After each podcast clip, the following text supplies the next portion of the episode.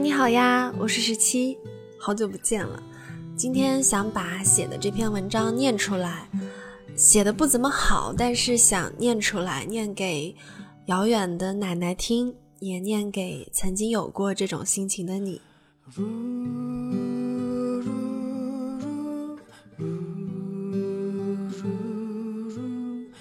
这周末忙着搬家、清理冰箱的时候，发现了 Silence 奶奶让我们带来北京的咸菜毛豆罐头。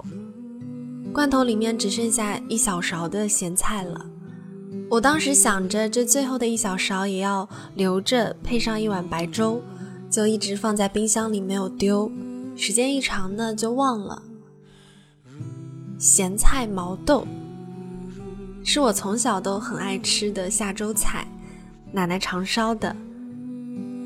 小时候上学起床困难，奶奶早散步回家就上楼喊我起床。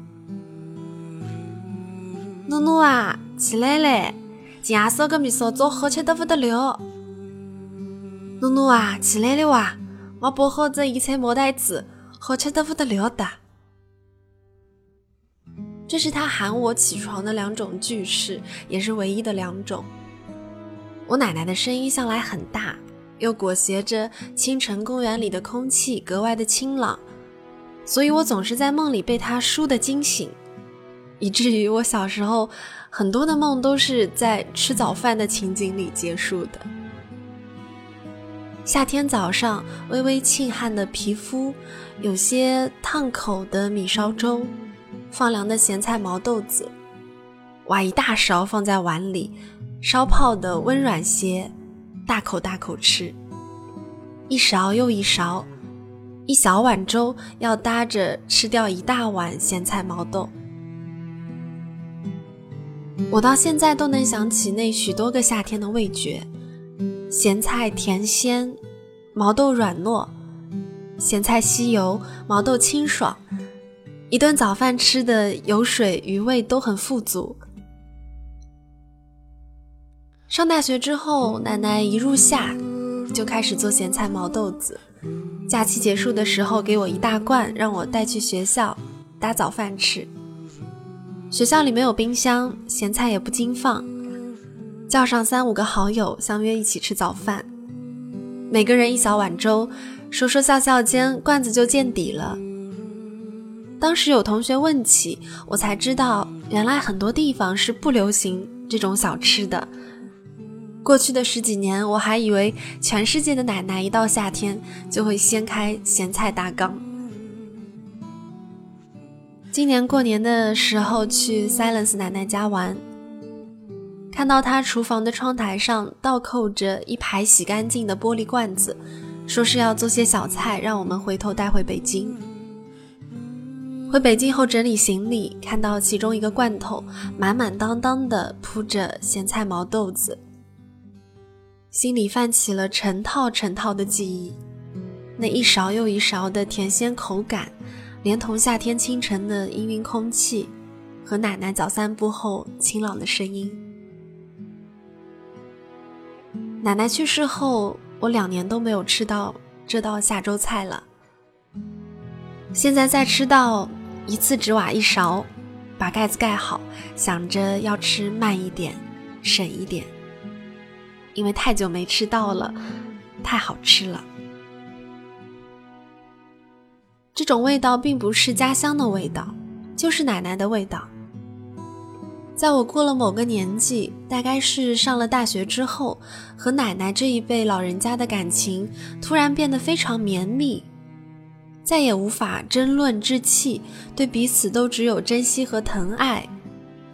他也开始常常说起。你们年轻人的事情啊，奶奶已经不懂了，只能做点东西给你们吃吃了。他不再参与你的人生，不再评论你的选择，主动退到了不吭声的厨房里，在每次送你离家的时候，递来一捧食物，让你带着去远方。奶奶做的食物里裹挟着她强烈却细微的保护欲和鼓励。就像是小时候生病喝下的鸡汤，并不指望着你喝完立马好起来，只是想安慰你过去很多天的辛苦，想好好的心疼你，想让你喝完再躺下来休息，不用急着振作起来，不急的。在北京的时候，我和 Silence 有时候觉得辛苦或是受了委屈，就会想给奶奶打电话，听他说先翻来覆去都一样的话，听他说我在晒咸肉呢。过几天让妈妈寄给你们吃啊！明明什么都没说，却好像一切都好起来了。讲到这里，真的好想奶奶哦，希望她过得好。今天的节目就到这里吧，我是十七，我在北京，祝你晚安。可天真离开时，却没说一个字。你只是挥挥手，像人掉飞，只说是人生必经的事。酒喝到七分，却又感觉怅然若失。镜子里面想看到人生终点，或许再过上几年，你也有着虚伪的脸。难道我们是为这样才来到这世上？这问题来不及想，每天一年总是匆匆忙忙。你我来自湖北、四川、广西、宁夏、河南、山东、贵州、云南的小镇乡村，曾经发誓要做了不起的人，却在北京、上海、广州、深圳某天夜半忽然醒来，站在寂寞的阳台。只想从这无边的寂寞中逃出来。许多年前，你有一双清澈的双眼，奔跑起来像是一道春天的闪电，想看遍这世界，去最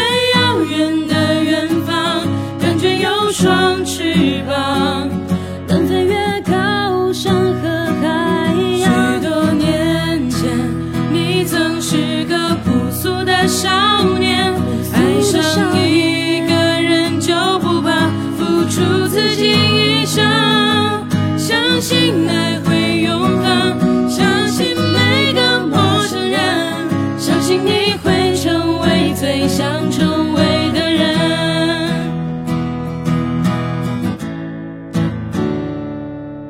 习惯说谎，就是变成熟了吗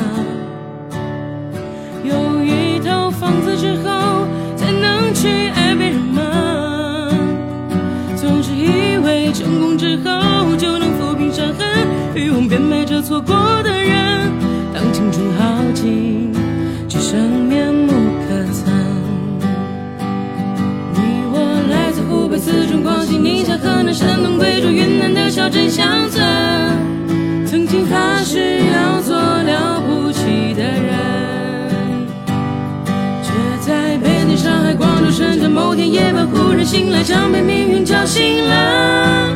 他说你不能就这样过完一生。许多年前，你有一双清澈的双眼，奔跑起来像是一道春天的闪电，想看遍这世界，去最遥远的远方，感觉有双翅膀，山和海洋。许多年前，我曾是个朴素的少年。